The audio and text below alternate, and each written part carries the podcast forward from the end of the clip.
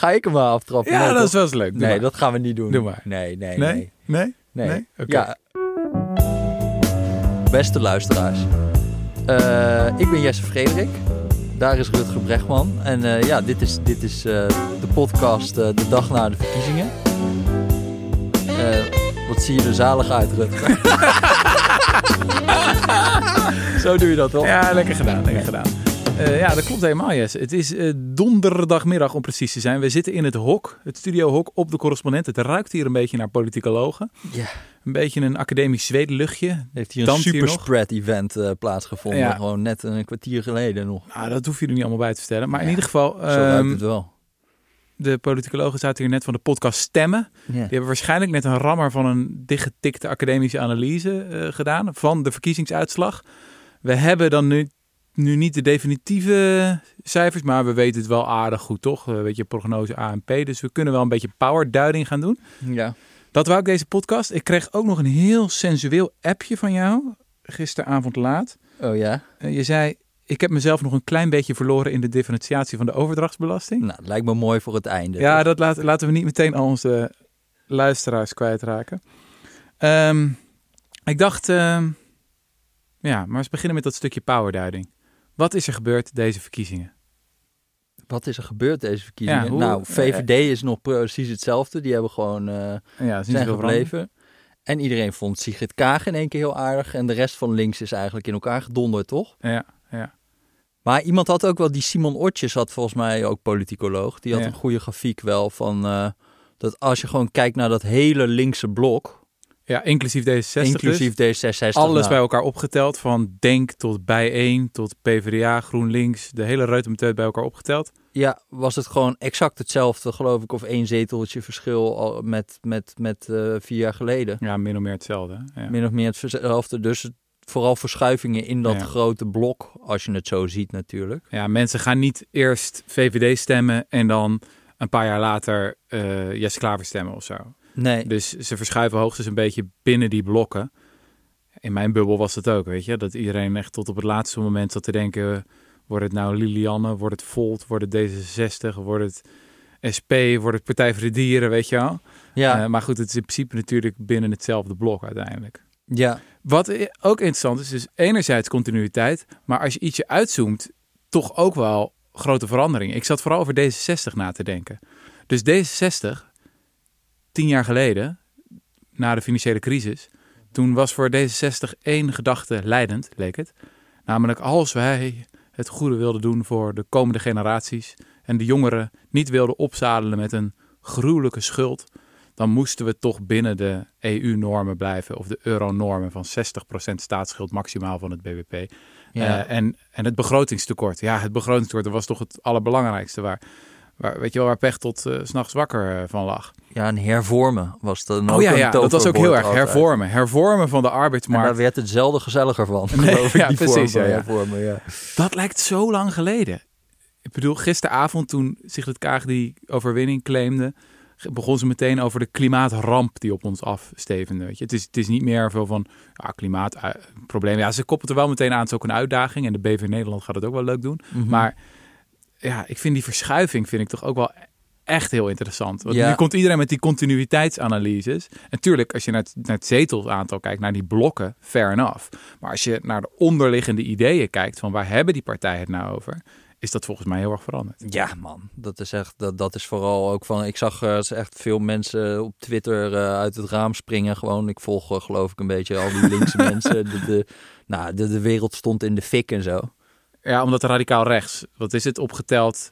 Daar 30 moeten mensen al helemaal een keer mee kappen. Gewoon dat, dat, dat, dat gefixeer op die cherry en zo. En dat, ze dat, dat je dat dan zo erg vindt. Ik denk echt van.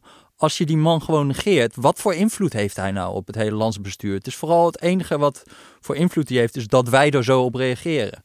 Hm. Denk ik, toch? Dat is toch gewoon. Maar dat radicaal rechts is toch al tijden gewoon rond de 25 tot 30 zetels. Dat is toch Ja. al 15 jaar hetzelfde verhaal. Ja, het is volgens mij sinds midden jaren 90 of zo dat uit kiezersonderzoek blijkt dat tot ongeveer 20% of la- nou, ietsje minder, denk ik, een zesde van het electoraat bereid is om te stemmen ja, op iets wat best wel extreem radicaal rechts is. En dat komt dan in elke, elke keer komt het weer verschillende vormen terug.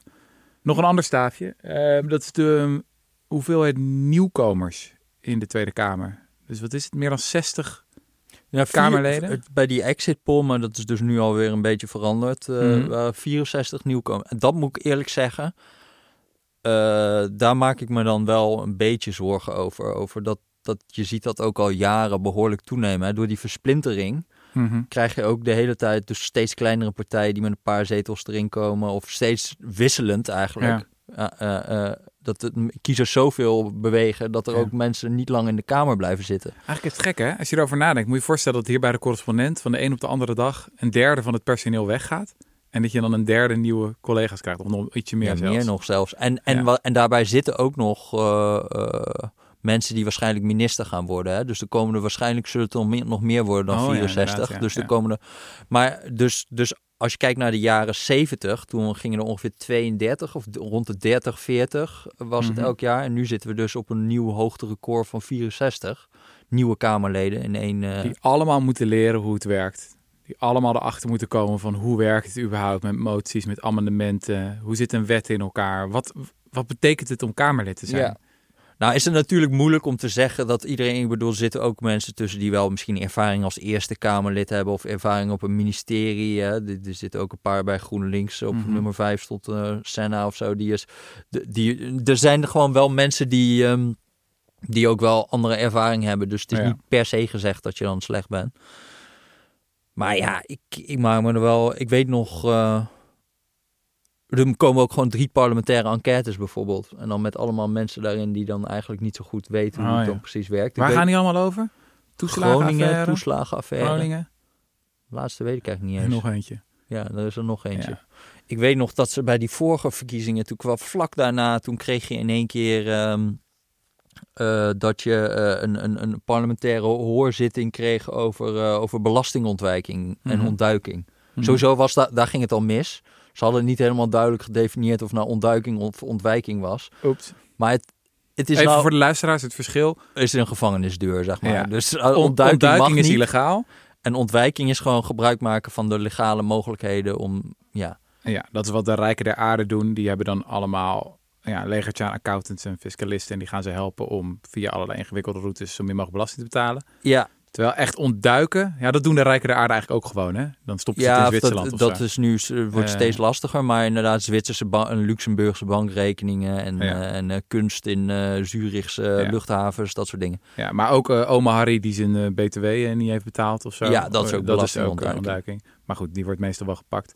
Ja, maar hoe heet het? en daar, daar had je dus dan een hoorzitting over. En dat was gewoon, ja, dat, die waren allemaal kerstverse Kamerleden die ook pas net dan weer, daarin werden gezet. En het is Mhm. nou ook niet echt materie die zich leent om even, nou, eh, hier heb je een A4'tje gaan. Dus die gingen dan allemaal mensen ook verhoren. En dat ja, was, pers- ik persoonlijk vond dat echt waanzinnig gênant. Die werden dan allemaal onder Ede gehoord. En dan met een soort van, van, van mentaliteit, dus echt zo'n verhoormentaliteit, Ja. weet je wel, een beetje Amerikaantje spelen. Ja, ja, ja, ja, ja, ja. En we gaan jou eens even lekker doorzagen, maar eigenlijk gewoon geen flauw idee hebben waar je het over hebt. ja, ja. Een heleboel van die Kamerleden. En daar vrees ik toch wel.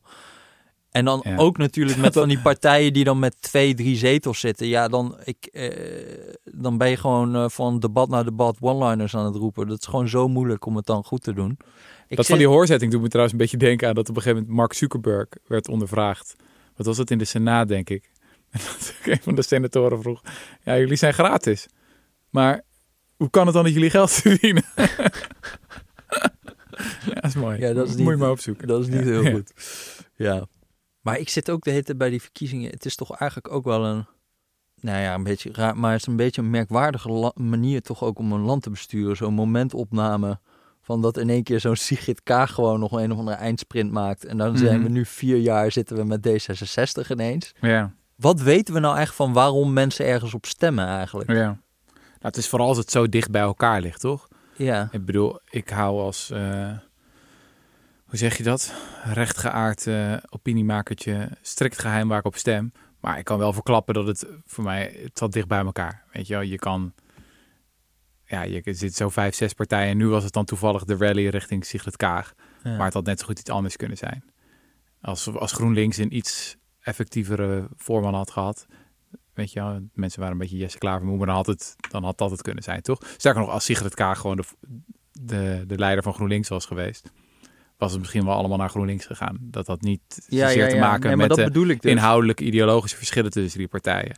Maar ja, dat is vooral dan, denk ik, een persoonlijke nederlaag van, in dit geval, een Jesse Klaver. In de zin, ja, terwijl het verder een beetje inwisselbaar is. Ja, want ik zit dan ook te reflecteren. Ik ben ook een opiniemakertje, maar waarom heb ik nou... Ik heb uiteindelijk D66 gestemd. Mhm. Daarmee zit ik aan de rechtervleugel van de correspondent, heb Mhm. ik begrepen. Mhm. Maar ehm, ik zat ook nog te denken, ga ik dan op Bart Snel stemmen en zo? En toen dacht ik, nee, ik vind gewoon die hele GroenLinks te irritant.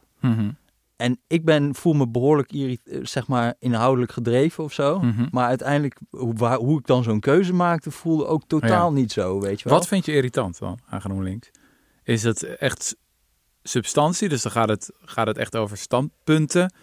Nou, het irriteert mij, maar dat is eigenlijk bij alle partijen, dus ook misschien bij D66 zo, maar gewoon dat. ehm Eén is gewoon de retoriek. En dat hele Amerikaanse sausje eroverheen. En dan met Jesse Klaver met opgestroopte mouwen, die een beetje zo'n staatsman speelt en zo. Ik, kan, Ja. ik trek dat gewoon. En de biografie van Kennedy aan het lezen is op Instagram. Ik trek dat gewoon zo slecht. En ik denk dan van. Dat werkt gewoon niet hier. Ik vind het ook gewoon een merkwaardige man om een persoonlijkheidscult omheen te bouwen. Ik vind dat gewoon allemaal niet lekker werken voor mij. Wie zou je wel een persoonlijkheidscult heen bouwen? Nou ja, dat, dat misschien, niet? Nou ja, misschien, misschien zijn die er wel, maar niet, Ja. ik heb ze nog niet heel erg gezien. Maar gewoon, Nederland werkt daar gewoon sowieso ook niet echt lekker op. Wij vinden Nee. dat gewoon, denk ik... Ja, Mark Rutte is wat dat betreft ook de politicus die we verdienen, zeg maar. Ja. Iemand die dan normaal doet, maar dat Ja. natuurlijk ook een, een beetje aanzet. Maar dus dat vind ik irritant. En ik vind het irritant wel de, de, de mate waarin politiek steeds meer gewoon roepen dat je heel veel ambitie hebt. Maar niet de offers brengen om, om dan die, die ambitie ook waar te maken. Dus het Ja. wordt een beetje een esthetisch programma bij alle partijen misschien wel hoor. Maar ik merk dat nog meer bij GroenLinks en zo. Dat er dan een soort neiging is van... Nou ja, ook met klimaatverandering, dan ben je de groene partij. En dan, dan wordt er heel vaak gewoon van... Nou, we gaan de ambities nog wat aanscherpen. Nou, probeer eerst maar eens... Of we gaan een miljoen woningen bouwen. Ja. Oké, maar hoe dan al Ja. in al die dingen? En, dat is, en, en, en daar zie je vaak dat het dan toch een beetje begint te stokken. Het is heel makkelijk om een, om een doelstelling vast te stellen. Er zijn ook heel veel van die gemeenten geweest, tien jaar geleden, die dan zeiden van nou, in 2020 zijn we aardgasvrij. Of zijn we energie, eh, weet je wel, veel zuiniger. Of zijn we CO2-neutraal. En dan kijk je waar ze nu staan en dan, nou, dat is even niet gelukt. Ehm, maar het is natuurlijk heel makkelijk om te zeggen in 2030 dit of in 2040 dat. Vraag is vooral, wat ga je morgen doen? En hoe ga je dat verkopen aan je achterban? Ja, en dat dan- daar dus heel veel nare... En, en daar, daar vind ik ze ook gemakzuchtig in die zin van... dat ze gewoon altijd vijanden kiezen die lekker bij ons levensbeeld passen. Weet je wel, van de, eh, waarom werkt de huizenmarkt niet? Pandjesbazen en huisjesmelkers. Waarom gaat de klimaatverandering niet? Shell. Weet je wel, dat... Maar dat en is dat- toch ook zo? Nee, dat is dus niet zo. Het zijn, eh, of dat Komt is, toch door Prins Bernhard, die heeft van die eh, honderden huizen. En Shell, die gewoon eh, klimaatleugens en propaganda verspreidt. Ja, maar dan maak je het jezelf zo makkelijk. Want dat gaat dus niet het echt werkelijk ervoor zorgen dat er meer gebouwd wordt of zo, weet je wel. Dat is een groot probleem. Waar ga je miljoenen huizen neerzetten? Nou ja, ik zat zo'n filmpje te kijken van Jesse Klaver die dan de woningmarkt gaat uitleggen. En dan gaat het gewoon allemaal links-economische identiteitspolitiek tegen de, tegen de huisjesmelker en Mhm. zo. Die de starter allemaal dwars zitten. Komen we Mhm. straks nog op, misschien met die overdrachtsbelasting. Want Mhm. daar zit ook een beetje dat gedachtegoed Ja. achter. Maar ook met klimaatverandering natuurlijk. Kijk, eh, eh, alles met industrie en met, met elektriciteitsbedrijven, dat valt eigenlijk onder Europees beleid. Daar hebben we al emissiehandel op. Ja. Waar zijn al die linkse partijen extreem? Emissiehandel is, je moet het recht kopen om een ton CO2 uit te stoten. Ja, dus we hebben eigenlijk eh, al een eh, soort van beleid in Europa. Dat is nu 40%, maar dat gaat naar 55%. Als, als het goed gaat, maar eigenlijk Ja. Eh, dus dat, dat je ten opzichte van 1990 eh moet er 40% minder CO2-uitstoot zijn in de elektriciteitssector en in de industrie. Ja. Dus daar heb je dan gewoon een bepaald aantal CO2-rechten die worden uitgegeven. En dan gaat elk jaar gaat dat aantal CO2-rechten omlaag. En je moet die kopen als je CO2 wil uitstoten. Dus dat gaat sowieso gebeuren. Dat kan niet anders dat het gaat gebeuren. Want Ja. we zitten eigenlijk in een kamer Tenzij waarvan de- het plafond omlaag gaat. Dus je moet wel gaan bukken met z'n allen. Ja, ja, ja. of, of je moet dus gewoon manier gaan vinden om, eh, om, eh, om nou ja, minder CO2 uit te stoten. Of je moet het gewoon gaan kopen. Ja. Maar goed, eh, dan. Eh, eh, da- dus daar gaat eigenlijk Europa voor een groot gedeelte al over. Wat Mhm. GroenLinks, maar dat is natuurlijk moeilijk, want dat zijn natuurlijk wel de sectoren die het lekkerst zijn om aan te pakken als Ja. je een beetje, in, als je een beetje linksig bent. Maar wij zijn met nationaal beleid gaat het over bijvoorbeeld warmte. Hè? Ja. Over hoe gaan we nou al die huizen van het gas afhalen. Ja. Nou, ik kan je vertellen dat dat een aanzienlijk minder leuk verhaal wordt om te vertellen. Eh, ook voor je eigen achterban. Want dat wordt, dan moet je dus mensen echt van dat gas af gaan halen. Wat gewoon gezeik gaat opleveren. Oh, je komt achter de voordeur. Hoe gaan we dat in godsnaam doen? Dat is eigenlijk veel meer. Daar is geen, niet per se Europees beleid over. Daar gaat nationaal beleid gaat daarover. Ja. Maar daar is gewoon dan minder te halen. Dus gaan we er niet op focussen. Maar dat is nou juist wel logisch om op te focussen. Als het gaat over nationale verkiezingen. Ja, ja, ja. En omdat je gewoon niet wil om daar heel erg veel pijn te gaan doen. En om daar een moeilijk verhaal te gaan vertellen. Ja.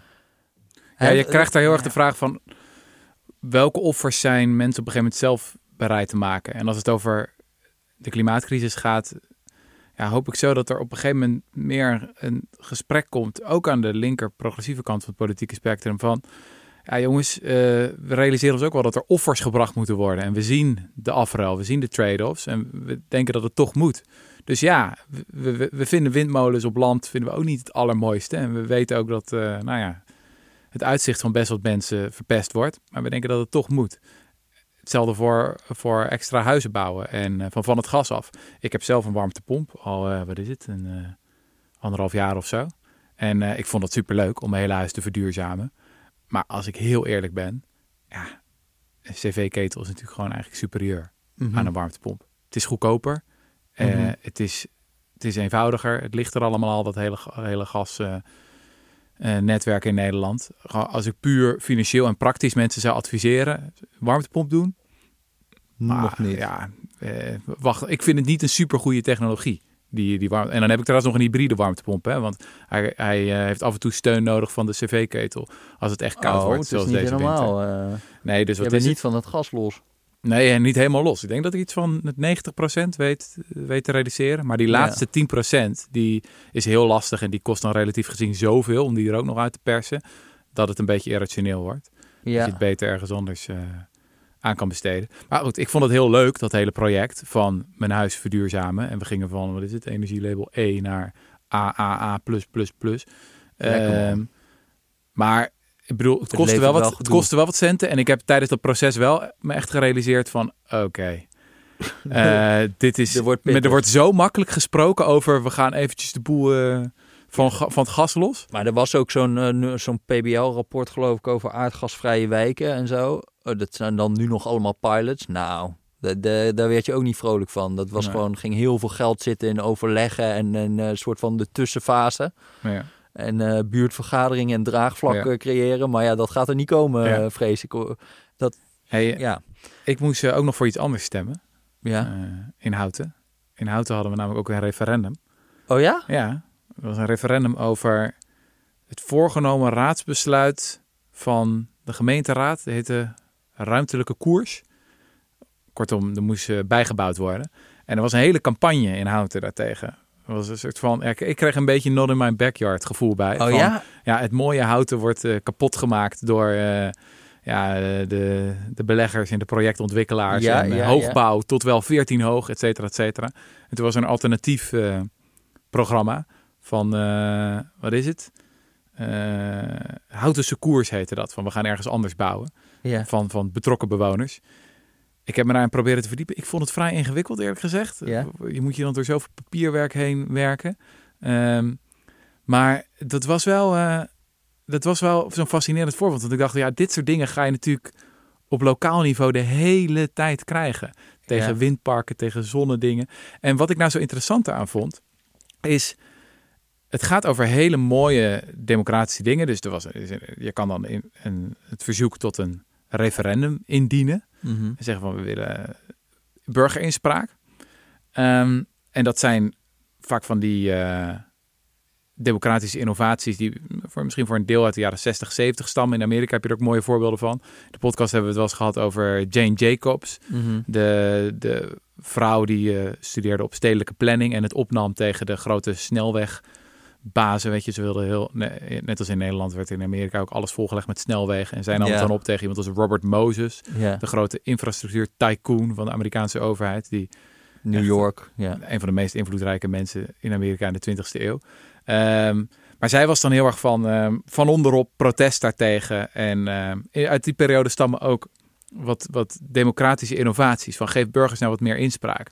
Mhm. Maar nu lijkt het zich een beetje een, nou ja, zou je het een horrorscenario noemen? Of in ieder geval iets heel pijnlijks misschien voor ehm, wederom onze linkse vrienden. Is dat dit soort innovaties natuurlijk democratische processen gebruikt kunnen gaan worden om die hele energietransitie tegen te houden. Want het is allemaal, we zijn allemaal voor die grotere doelen. Weet je wel? Yes, 55% reductie. Meer nog, 70% reductie in 2030. Geweldig, we stemmen erop. Mhm. Maar nou moet het in jouw wijk gebeuren. Nou Mhm. moet het nu gebeuren. Weet je wel? Ja, En nou, is nou het, moet jouw oh, huis dat van het gas af. 1 miljoen huizen bouwen. Ja, dat is inderdaad voor onze jongeren is dat zo belangrijk. Oké, nou gaan we het doen. Daar, daar, 14 hoog.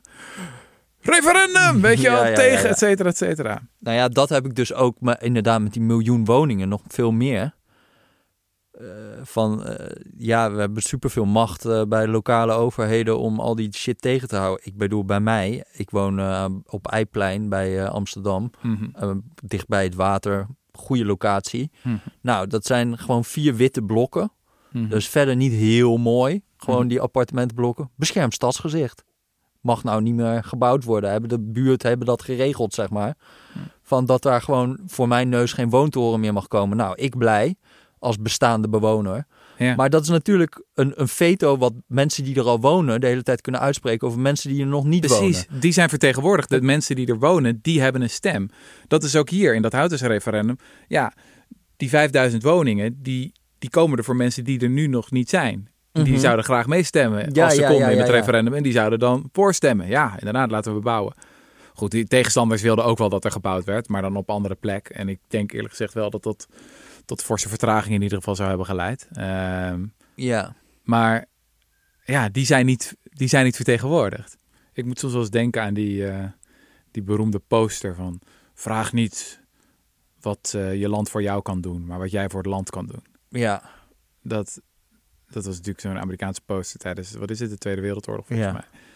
Ehm, soms denk ik wel eens van, zou je daar in deze tijd met zo'n politieke houding ook stemmen mee kunnen winnen? Zo van, je gaat heel veel offers brengen, stem op mij. We gaan dit doen en het, en het heeft pijnlijke consequenties voor jou. Stem op mij. Onze houding is heel erg van dat dat niet werkt. Maar soms denk ik wel eens van, als we nou zo'n wat volwassener verhaal vertellen over dit soort thema's als de energietransitie. Van ja, het gaat gewoon veel geld kosten. En ja, het zal betekenen in de praktijk dat je een windmolen hebt op een plek die je niet mooi vindt. Dat we ons landschap moeten ontsieren met zonneparken en weet ik veel wat allemaal. Dat we ongemakkelijke consequenties moeten trekken. Dat als we meer geld hier gaan besteden, dat we minder geld hebben voor dingen die we ook belangrijk vinden. Defensie, onderwijs, zorg. Dat, je, dat er een afruil bestaat. Maar wij denken wel dat we dat moeten doen en dat we dat kunnen doen en dat we een sterk land zijn, et cetera, et cetera. Zou je daar ook een, een beweging mee kunnen bouwen en mensen mee kunnen overtuigen? Ik denk het soms toch, denk ik het wel. Want Nederland houdt het. Ik bedoel, de minister van Financiën is niet toevallig altijd een van de populairste ministers. Die, gewoon, die altijd zegt: nee, het wordt minder. We gaan bezuinigen. Kan niet. Weet je wel? ja. Eh, soms denk ik wel eens van, ja. Als je met dat, wat, wat Samson dan vroeger het eerlijke verhaal noemde. Ja, nou ja, dat vind ik ook altijd. Dat altijd iedereen in, eh, ja, economen en zo allemaal heel erg bang zijn dat mensen dan te veel gaan beloven, politici. Ja. Dat ze te veel willen uitgeven of zo. En dan denk ik, kijk je naar, kijk je naar Nederland, Ja, denk ja, ik altijd van, wat, wat een zuinigerd, joh. Ja. Maar het valt nu wel, is nu een beetje aan het weg hebben. Maar het is meer dat je dan populair wordt met eh, heel streng eh, zeggen dat je, dat je wat een zelfkastijding gaat doen. ja, precies. Dat is, dat waar, is wel raar. Maar weet je, dat vind ik, ik weet gewoon niet wat, wat werkt electoraal. Ik heb daar Hm. echt geen idee van. Hm. En, en dan is er altijd zoveel van die analyse die dan gaat over van hoe gaan we links weer terugkrijgen of hoe gaan we winnen. Mhm. Ja, weet ik veel. Ga gewoon, doe gewoon in ieder geval wat goed is. Als je dan, Ja. en als dat niet werkt, ja, dan pech gehad. ja. Tenminste, dus dat, die mentaliteit zou ik wat meer eh, eh, hebben of zo. Het is zo vermoeiend om te praten. Hoe gaan we dat verhaal vertellen? En dan gaat daar zoveel energie in zitten in plaats van gewoon goede dingen te doen. Ja. voordat we naar het hoogtepunt van deze podcast gaan. Je had ook nog één ander heb je. Je had het iets over Friends in High Places. Eh, Helemaal niet. Het gaat helemaal, onze Dijkhoff gaat weg, hè? ja, Dijkhoff gaat weg. Maar kun- Nou ja, ik ben wie wel... wordt de toekomstige minister van Financiën? Ik hoop Koolmees. En dat denk ik ook... Wouter die- Koolmees van deze. Wouter Koolmees, ja. Waarom hoop je dat? Nou, omdat hij wel goed bezig is met eh, ook eh, veel aandacht geven aan uitvoering. Dus hij zit bij sociale zaken en werkgelegenheid, is hij nu minister. En daar hebben ze een heel project werk aan uitvoering. Waar ze dus eigenlijk proberen om die uitvoeringsinstellingen, dus zoals UWV, hè, die doen de uitkeringen, Ja. uitstellingen, en de SVB, de Sociale Verzekeringsbank, doen de AOW. eh, om die veel meer te betrekken bij hoe maken we nou beleid en wat Mhm. kan werken. Nou, met die corona is het grootste voorbeeld natuurlijk dat ze gewoon hebben gezegd van eh, we moeten geld bij mensen krijgen. Hoe kunnen jullie dat eigenlijk handig doen? Mhm. En toen kon dat ook gewoon in één keer in drie weken geregeld worden. Hm. Dat is, eh, zeg maar, normaal heb je een of een enorm wetgevingstraject en dan flikkeren ze het over de schutting bij het UWV van hier, kan dit een beetje? En dan Ja. zeggen zij van, nou, Ja, Misschien. ja. Maar dus deze regeling van ondersteuning van bedrijven heb je het nu over? ja, NOW. Het werd eerst gevraagd aan. Ja, gewoon eigenlijk in overleg heel erg met dat UWV van hoe... eh, Wat hoe- denken jullie dat handig is? Hoe gaan we gewoon überhaupt geld bij de mensen krijgen? Ja, ja, en dat, nou ja, dat is niet hoe het normaal eh, gaat of zo. Niet hoe een, bijvoorbeeld een belastingplan Hmm. eh, eh, wordt gemaakt. Nou, daar zullen we straks nog een, een schitterend voorbeeld van krijgen in de differentiatie van de overdrachtsbelasting. Jongens, jullie zitten allemaal op te wachten en dat komt nog. Maar dat... mensen worden helemaal gek, jongens. ja, dat is helemaal gek. We echt zijn inmiddels teaser. anderhalve speed aan het luisteren. Van, Kom maar met die differentiatie van de overdrachtsbelasting. Ja, ga verder. Maar die, daar wordt eigenlijk zelden gevraagd, volgens mij, aan de, aan, de, aan de Belastingdienst. Is het meer het criterium van: kan dit überhaupt? dan op wat het handigst is. Ja, ja. En eh, dus ik, ja, nou ja, goed, kijk, als je minister bent, dan zit je dan weer niet helemaal bij de Belastingdienst en zo. Maar je hebt wel een belangrijke positie. Ja. Nou goed, anyway, ik, ben, ik heb daar goede hoop op. ja, lijkt een slimme, integere vent ook, die Ja. ja. Ja. Nou, eh, wie weet eh, wil die nog een keer aanschuiven in de podcast. Ja, zo doen we dat toch? We kondigen het gewoon Ja, alvast aan en dan aan, komen ja. ze vanzelf. Ja. We kunnen het over hebben. Eh, Jesse, let's go. Ehm, ik ga nog even terug naar je, naar je appje, zodat me- zodat de spanning er... Ik heb mezelf nog een klein beetje verloren in de differentiatie van de overdrachtsbelasting. Dit roept zoveel vragen op. Overdrachtsbelasting weet ik Ja. wat het is. Als je een huis koopt, dan betaal je 2% als je ja, gewone ja, koper 2% bent. van de koopsom. Van de koopsom moet je afdregen aan de fiscus. Ja. En dat is omhoog gegaan. Of althans, vroeger was het 6%, dat ging toen omlaag naar 2%. Ja, dat ging en nu is het voor beleggers. Ah, Nee, beleggers. nee, beleggers. Daar heb je ze Beleggers. weer. Ja, ja, ja, voor Prins Bernhard. voor Prins Die moet nu 8% betalen. Nou, Nou, dat is toch prima? Dat is wel een heel goed idee? Oké, nou. ehm, Nee, laat- niet weer doen. Ja, Dat is ja, wel een goed idee. ja, ja, ja. Oké, kom maar. Nou ja, het begint al met wat is eigenlijk een belegger? Dus is dat iemand die meer dan twee huizen heeft en er niet woont en het dan verhuurt? Mhm. Eh, eh, nou ja, daar komen dan dus, dus, dus, laten we even bij het begin beginnen. Er kwam op een gegeven moment een motie een beetje Mhm. van eh ChristenUnie en eh, CDA. Ja. En die wilden eigenlijk dat er iets werd gedaan voor starters en dat, die, eh, dat er iets werd gedaan tegen pandjesbazen, heet Ja. het dan snel. Eh, dus die hadden een motie ingediend. Kunnen we niet in die overdrachtsbelasting een verschil gaan maken tussen beleggers en tussen starters? Nou, Ja. dan wordt daar onderzoek naar gedaan. Dan komt er een rapport. En die, en die vraag stelt eigenlijk gewoon. Er is een rapport gekomen van Dialogic, heet het dan. En die stellen de vraag: ja, wat is dan een belegger? Hoe gaan we dat Mhm. precies definiëren? Dat is een of andere consultancyclub die dat heeft Ja. Oké. Want dan heb je dus natuurlijk het probleem dat heel snel, als je zegt een rechtspersoon of een natuurlijk persoon met meer dan twee woningen die ze verhuurt, oh, zijn het ook woningcorporaties?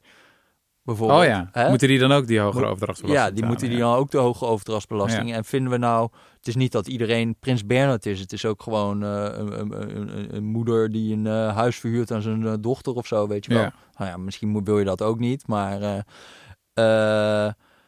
dus daar kon, krijg je al een heel ingewikkelde discussie. Maar ook bijvoorbeeld, Mhm. woon jij daar eigenlijk wel in dat huis? Hoe wordt dat Mhm. gecontroleerd? Nou, daar zijn, hadden, hadden zij al wat problemen met van, ja, hoe, hoe ga je dit precies dan eh, eh, eh, uitvoerbaar maken? Mhm. En ook bij het begrip starter was dat nogal moeilijk, want er bleken ook niet echt databestanden aanwezig waarin eigenlijk is bijgehouden of jij een starter bent of niet. Of het überhaupt je eerste huis is, Ja, bedoel je dat je Ja. koopt? Ja. dus dat was ook nog niet, dat was niet makkelijk te koppelen voor de Belastingdienst. Ah, ah. Dus toen hebben ze het hele regeling, want het moest en zou er komen, hebben ze het aangepast. Nu is het gewoon vanaf eh, als je onder de 35 jaar bent, betaal je 0%.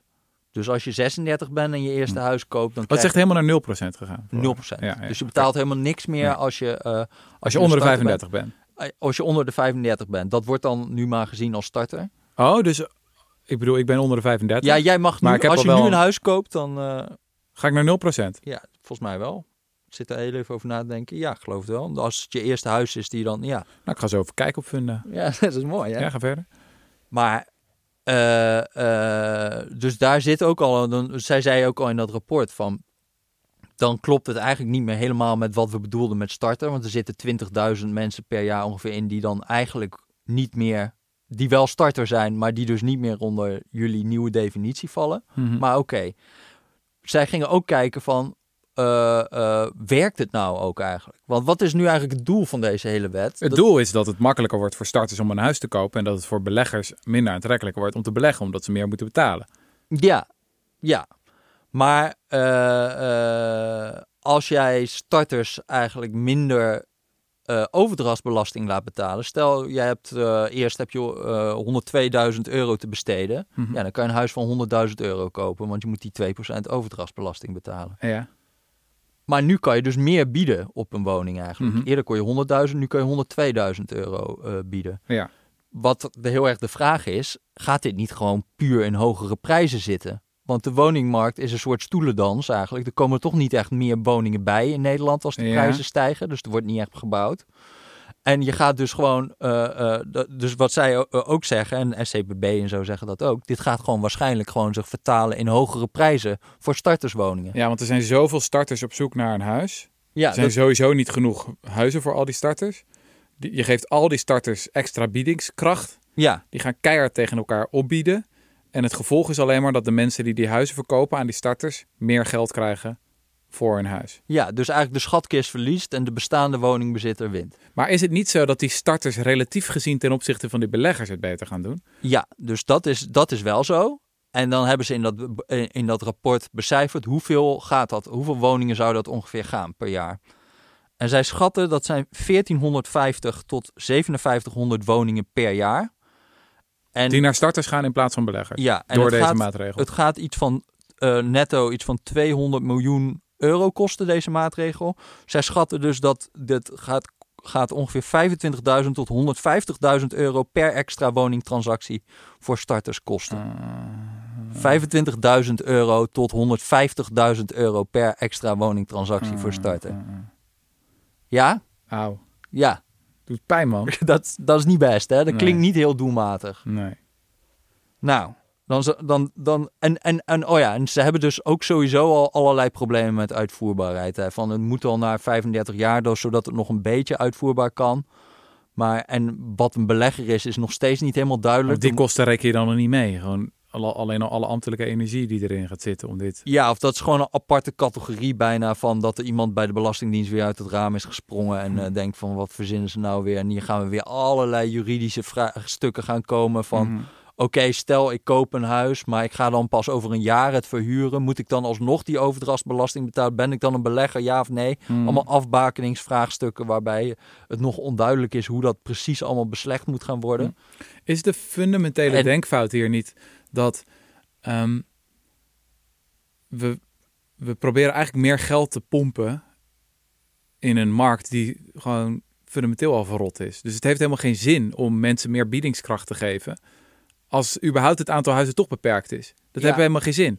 Ja, Zeg, als je starters eh, een half miljoen geeft, we geven alle starters een half miljoen, dan gaan al die huizenprijzen richting de, ja, weet je wel? ja, ja. En dan, gaan, dan zijn al die andere mensen die Je zijn ziet dat dan al meer huizen magisch ontstaan of zo. Nee, precies. En dat is het hele probleem. Dat noemen ze zeg maar de elasticiteit van het woningaanbod. Ja. Wat doen, zeg maar, als de woningprijzen stijgen, krijg je dan ook meer woningen. Ja. In een normale markt heb je natuurlijk eh, eh, eh, dat er dan gewoon, eh, zeg maar, dat, dat, dat, dat er gewoon meer aanbod komt als, als de prijzen Ja, stijgen. vraag en aanbod. Er is Ja, meer vraag naar Tamagotchis en dan wil iedereen een Tamagotchi. Ja, Ja. precies. Maar in, in, op de woningmarkt is het gewoon ja, zo elastisch als een staalkabel. Daar, is gewoon, daar zit gewoon helemaal geen rek in. Ja. Dus het is ook, Door al die mensen die tegenstemmen bij al die referenda. ja, Nee, Nou niet hier.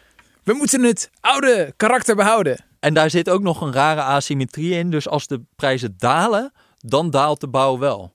Dus dat had je tijdens die kredietcrisis heel erg. Hmm. Dus als ze stijgen, dan stijgt de bouw niet. Maar als de prijzen dalen, dan daalt de bouw wel. In Nederland. Hmm. Dus daar is iets heel raars met die woningmarkt, wat gewoon niet werkt. Maar daar zit het fundamentele probleem. Het enige probleem daarmee is weer dat als je het wil oplossen, dat de resultaten pas over vier jaar komen. Dus buiten de electorale cyclus, zou je kunnen zeggen. Dus eh, ja, eh, dan wil, willen mensen toch nu bijvoorbeeld bij die verkiezingen, daardoor is dit, komt dit natuurlijk ook heel erg zo'n plannetje, kunnen zeggen, wij hebben iets voor starters gedaan. Hè, dat zegt die, eh, die vuilbrief dan ook. Dit is een maniertje om die vastgelopen woningmarkt zeker aan de onderkant te laten functioneren. En dan, en dan, oh ja, dan komt dus dat rapport er en dan zeggen een paar Kamerleden zeggen van ja, maar dit eh, wordt toch wel erg moeilijk uitvoerbaar. Een beetje ingewikkeld verhaal dit. En dan zegt die vuilbrief, ik kreeg een telefoontje van een aantal collega's uit het kabinet voor de zomer. Kun je wat verzinnen om de positie van starters te versterken? En als ik dat dan doe, zegt iedereen daarna, ja, maar het is wel heel complex. Tja, dan wordt het leven wel heel ingewikkeld. Hmm. Ja, en dan denk ik, oké, zo wordt dus beleid gemaakt.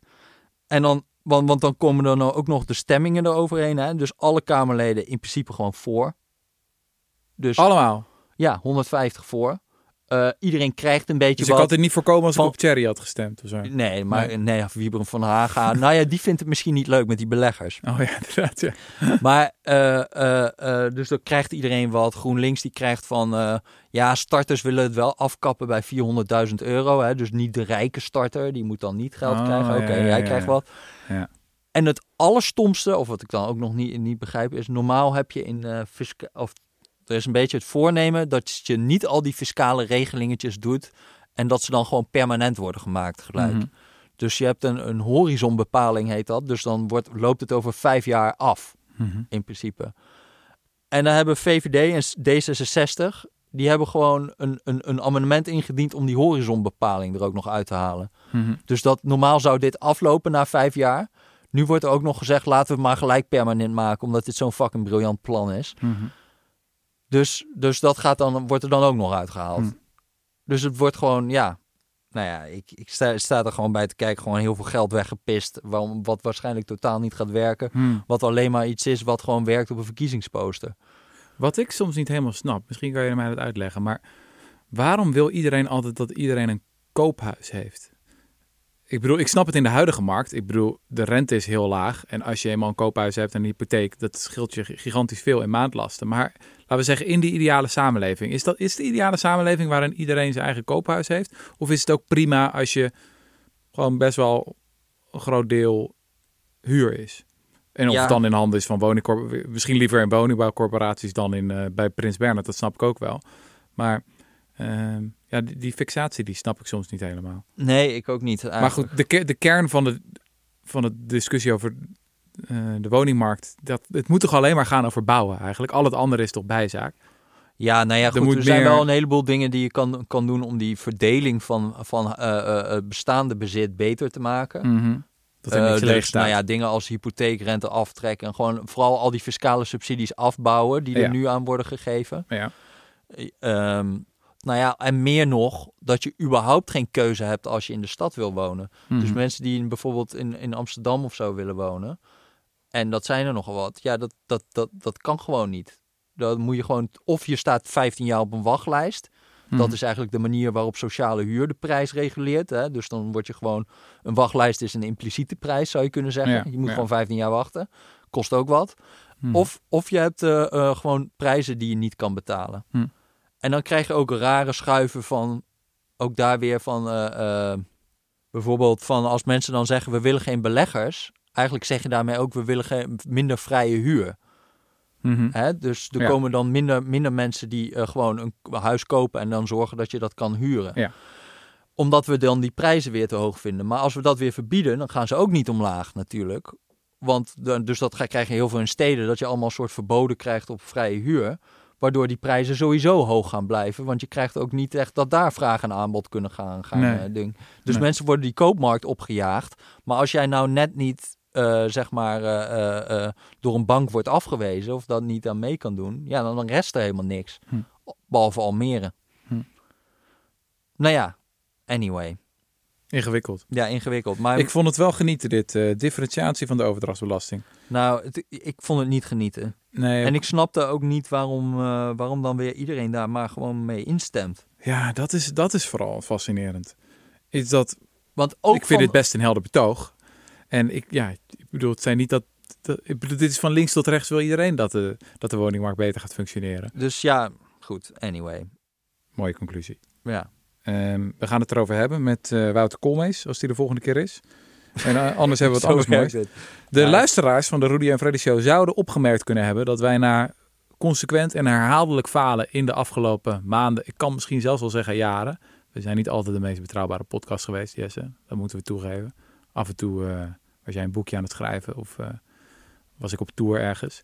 Eh, maar we doen dat nu wel beter. We hebben al vrij consequent iedere week gepodcast. ja, En we hebben als ambitie om dat vol te gaan houden. ja, Eh, wij kunnen dit. ja, er valt, er valt zoveel te bespreken.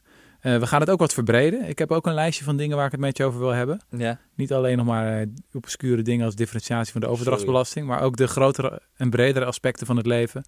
Hoe ben ik een goed mens? Waar vind ik de liefde? Wat is de zin van het leven? Die aspecten gaan we ook bespreken. Ja. Ik hoop dat je er zin in hebt. Ehm, wij roepen luisteraars ook op om eh, gastsuggesties te doen. Die kunnen nu nog even naar rutger.correspondent.nl of jesse.correspondent.nl. Ja. We moeten ook even een, dat mag ook wel na vijf jaar, eh, een eigen e-mailadresje. Dan kan het ook, eh, maar dat, dat zal ik volgende keer over vertellen. Ehm, want dat gaan we ook doen. Ja. Het wordt mooi. Wat willen we nog meer? Kunnen ze niet eh, like, subscribe? eh, ja, like, subscribe. Ja, Eh? Waardering. Deel. We willen ook waardering. We Ja. zouden ook graag waardering willen horen. ja, daar zijn we heel afhankelijk van. Ja, daar zijn we heel afhankelijk Waar van. kunnen mensen dat doen? Dat kunnen ze Ja, nee, maar als je een recensie achterlaat, wordt zeer gewaardeerd. Dat kan zo is dat. in iTunes. Vertel het aan, aan je hele familie. Dat Rudy en Freddy weer on fire zijn. ja. Dat was hem, hè? ja, dat was het. Oké, tot de volgende keer. Ik.